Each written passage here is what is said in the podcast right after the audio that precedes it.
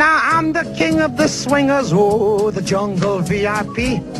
I've reached the top and had to stop, and that's what's bothering me. I wanna be a man, man cub, and stroll right into town and be just like the other men. I'm tired of walking around. Oh, ooby doo. I want to be like you. Like you. Talk like you. Choo. You see it's true. An ape like me can learn to be human too.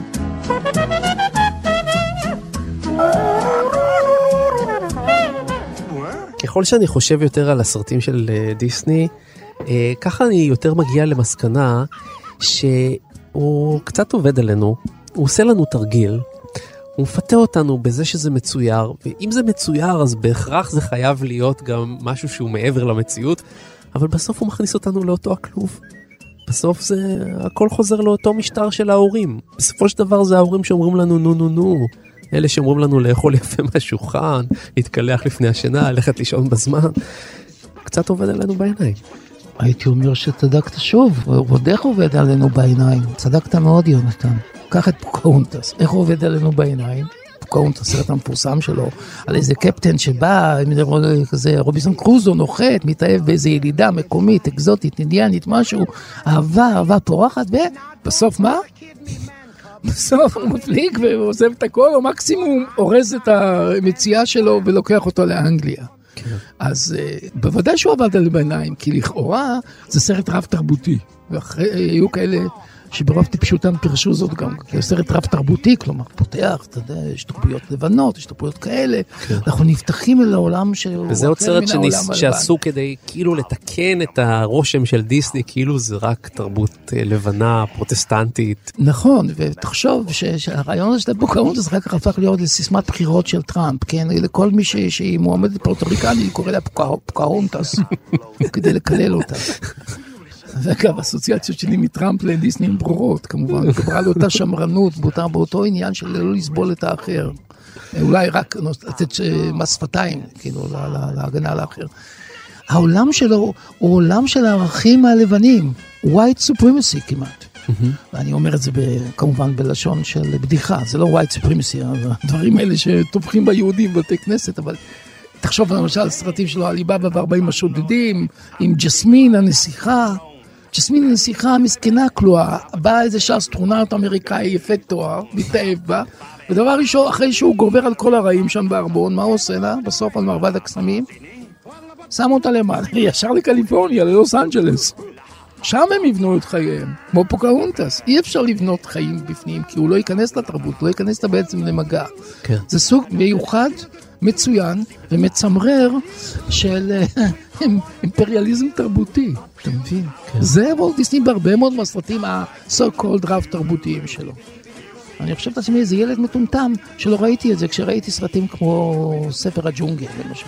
במקום לדבר על הבעיות של הודו והכיבוש של הודו על ידי האנגלים, אז הוא הופך את הכל לאיזה אגדת יער בסגנון רודיארד קיפלינג עם דובים חמודים שמתגרדים ושרים שירי ג'אז.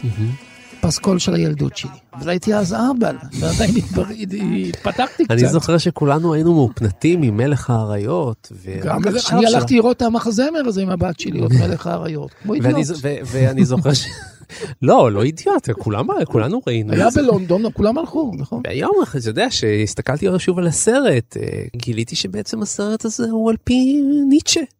החזק שורד, האריה אמור לטרוף את כולם, וכולם צריכים להתערף על ידו בשמחה ובאושר, מכיוון שככה הטבע אמור להתגלגל. הייתי אומר שזאת פרשנות אה, מוטט נאציזם של, אה, של ניטשה. כלומר, אכן הם לקחו נכון, את זה, נכון, את ניטשה נכון. לכיוונים כאלה מאוד, כן. זו לא הייתה כוונתו המקורית שלה. לא, היא לא הייתה כוונתו האמיתית, אבל השימוש... כוונתו האמיתית הייתה שהעליונות היא של האומן, של האדם הרב משמעי, נכון. האדם העליון הוא האדם האומן. אבל זאת הייתה האינטרפרטציה של גרמניה בתחילת שנות ה-30. בדיוק, אז זה בדיוק ככה, אז אתה רואה, האינטרפרטציה של גרמניה בשנות האלה והאלה, הם בדיוק האינטרפטציה של דיסני, ותשים לב מתי דיסני עולה, 37, 38, מה זה מזכיר לך? ליל הבדולח, העניינים סגורים. עושה לך את זה קצת בצורה של, אה, של קומדיה, אבל הקומדיה מצמררת. אנחנו חושב? נקבל הרבה מכתבים למערכת בעקבות ה... הלוואי, כל מכתב, אפילו מכתב של גינוי ונאצה יתקבל בברכה, אנא כתבו. אבל אני לא חושב שתכתבו, אתם תבינו את זה לבד.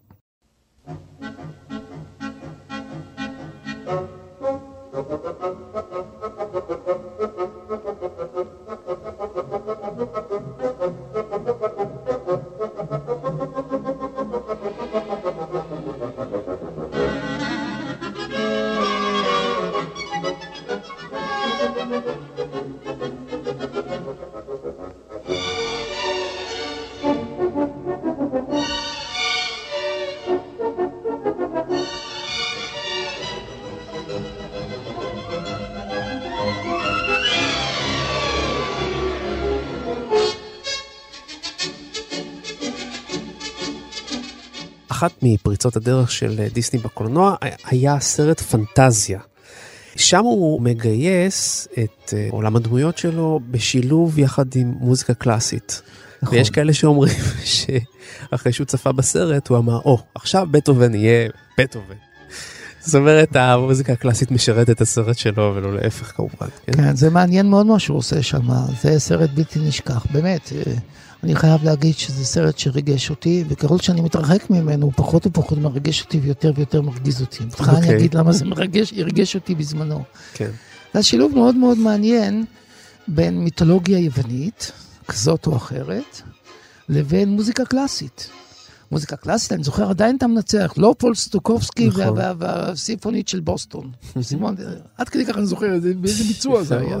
כן. וזה נחרט לי, וזה חלק כאילו מאותם DNA של ילדות. ואני לא אשכח את הסימפוניה השישית של בטהובן, זה הקטע הזה, הסימפוניה הפסטורלית שלו, ושם הוא לקח את הפגסוס, פגסוס זה הסוס- הסוסים מחונפים, האלה, והם כאלה בחלל שתים ומלטפים אחד את השני ואוהבים, יש בהם קטעים כאילו כמעט אירוטיים עכשיו שאני חושב, והכל בליווי הצ- הציל השקט של הכלי נשיפה מעץ של בטהובן וזה. אחר כך אני זוכר, הוא לקח את שוליית הקוסם. נכון. דוד נותן הדגמות יפות. אה, הדגמות אה, כן. מזייפות, אבל בשביל שתכירו את זה, ואתם יכולים לראות את זה בכל מקום. נזכור שדוד הוא אה, פסנתרן מדופלם. כן. ודאי, ודאי, ודאי. אוקיי. אם כן, אז זה של פול דיוקה, כתב את היצירה במקור. ושם אני גם זוכר איך הוא, בעצם מה הדמיון של דיסני שהוא מגלם את זה, אז הוא לוקח כזה, שוליית הקוסם מבחינתו זה, זה כזה שוליה שנשאר שם, שאמר לו המחשב שהוא האדון שלו, עד שאני בא, שהבית יהיה נקי, תרחצי את הבית, תעשה את הכל, עוד מעט אני חוזר וזה, ואז הוא מאבד שליטה, ואז הדלי מתחיל לעבוד מעצמו, והמטאטא מתחיל לעבוד מעצמו, ואז כל הזמן נשפך המים עד שה- עד שכל הדברים האלה. אז מצד אחד אני לא יכול לשכוח את הדברים, אתה רואה, זה כמו חי לפניי, ואני מתאר לך גם את היצירות וגם את, ה, גם את, ה, את, ה, את התפיסה של האנימציה. נו, זה לא עורר אצלך דמיון בתור ילד? רגע, אז אמרתי, זה הצד של הזיכרונות והנוסטלגיה. עכשיו אוקיי. תשמע עכשיו את דוד הבוגר. דוד הבוגר אומר, רגע, למה נועד הסרט לעשות? שאחת התשובות זה לעשות אילוסטרציה למוזיקה קלאסית, להכיר מוזיקה קלאסית לילדים. כי באמת הוא לקח יצירות מופת, סימפוניה שישית, פולדיקה, דברים אחרים, מאוד מפורסמים כאלה. הסימפוניה החמישית, אני לא זוכר, דברים כאלה. מאוד מאוד אה, פופולריים. השאלה היא, האם זו הצורה הנכונה להכיר את הדמיון המוזיקלי לילדים דרך הדברים האלה שלו? מה שהוא עושה זה בעצם, הייתי אומר, מין אה, תפיסה מאוד פשטנית, מאוד אילוסטרטיבית, של לקחת את המוזיקה ולפרש אותה לפי תמונות כן. באיזושהי צורה. האם, לא זה בזה- לא, האם זה לא מה שאנחנו עושים תמיד, והאם זה לא, לא. מה שילדים עושים? אז רגע, ומה אה, מה הפסול בזה בעצם? לא, הפסול הוא בפשטנות. לא, באופן כללי כמובן, איסטרציה היא לא פסולה, כי זה מה שאנחנו עושים. אבל הנקודה היא שזה בעצם סוגר את הדמיון והופך את הכל לקיץ' אחד גדול. זה הפסול שלו, כי לא התפיסות שלו הם של קיץ'. בעניין הזה. עכשיו, אתה יכול להגיד, כי ילדים צריכים לקבל של קיץ', זה לא נכון. ילדים צריכים לקבל מוזיקה קלאסית במורכבות שלה, וזה לא הדרך הנכונה להכיר מוזיקה קלאסית לילדים. לדוגמה, מהי הדרך הכן נכונה להכיר מוזיקה? יש אנשים ברמה, כן. דעתו החשובה של דוד גורל, יש לומר. כן. אז אה, יש יצירה שנקראת, של בנג'מין בריטן, שנקראת מדריך לתזמורת לילדים צעירים, אנשים צעירים. שבה הוא באמת מכיר להם איך את התזמור של התזמורת, את כלי הנגינה. הוא לא סוגר להם את הדמיון באמצעות אה, תמונות כאלה סכריניות ופשוטות. אז זה בעצם... כמו כל קונצרט של פטר והזאב למשל, שמסבירים לילדים מה חלילו הציפור. ה- אז זהו, אז פטר והזאב זה מצוין, כן, כי, כן, כי זה בכל זאת פרוקופייב, ומעשה בחייל של סטרווינסקי, זה גם זה עושה אותו אילוסטרציה, אבל זה נכון, עדיין יצירות מופת. כן. ובעוד שפה אנחנו מקבלים את הדמיון אה, האילוסטרטיבי, ולטעמי, דמיון של קיץ', שסוגר את הילד בפני המורכבות של העולם הקלאסי, ולא פותח. כפי שהוא כביכול מתיימר להיות. אז זו דעתי, אבל יכולות להיות דעות אחרות. דוד, אפשר. אפשר להתווכח על, על האילוסטרטיביות ועל הבחירה של דיסני לאייר כך או אחרת את היצירה, אבל ההשוואה היא לא במקומה. מה, אתה משווה, למה? כי אתה משווה סרט ליצירות קלאסיות אחרות, ואתה אומר ביצירות קלאסיות אחרות הן יותר מתאימות לילדים, זה הרי לא הנושא, הנושא הוא... למה? להכיר את ההנג- המוזיקה הקלאסית אבל לילדים. הנושא, איך אתה מנגיש את המוזיקה הזאת, זה הנושא, לא עצם היצירה שהיא כן נג... אני נגישה יותר. חושב שההנגשה היא אה, לא טובה.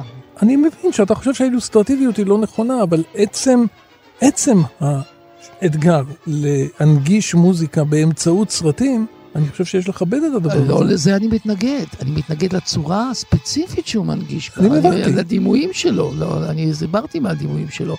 אני חושב שבהחלט אפשר להפעיל את הדמיון וליצור, תחשוב איך, איך, איך אה, אפשר... ל- אין, אה, אין הרבה דוגמאות, דוד, אין אה, הרבה יש- דוגמאות של סרט, סרטי ילדים שנתנו כזה מקום למוזיקה קלאסית, גם אם לטעמך היום הם פשטניים, האילוסטרטיביות הזאת. אני מזכיר לך שוב, אתה תיארת את ההתרגשות העצומה שלך כילד נכון. מהמוזיקה הזאת, אתה זוכר עד היום את שמות היצירות, ואתה בעצמך הפכת למוזיקאי.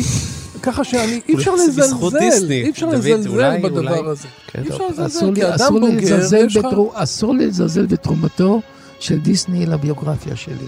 אני חוזר בי לפחות מחצי מההאשמות שהאשמתי בעקבות הבירור הקצר שערכנו. בסדר, אין בעיה. אני חושב שזה גם עניין של אה, אינטרפרטציה אישית כאן. בכל זאת, יש. כאלה שאוהבו את זה.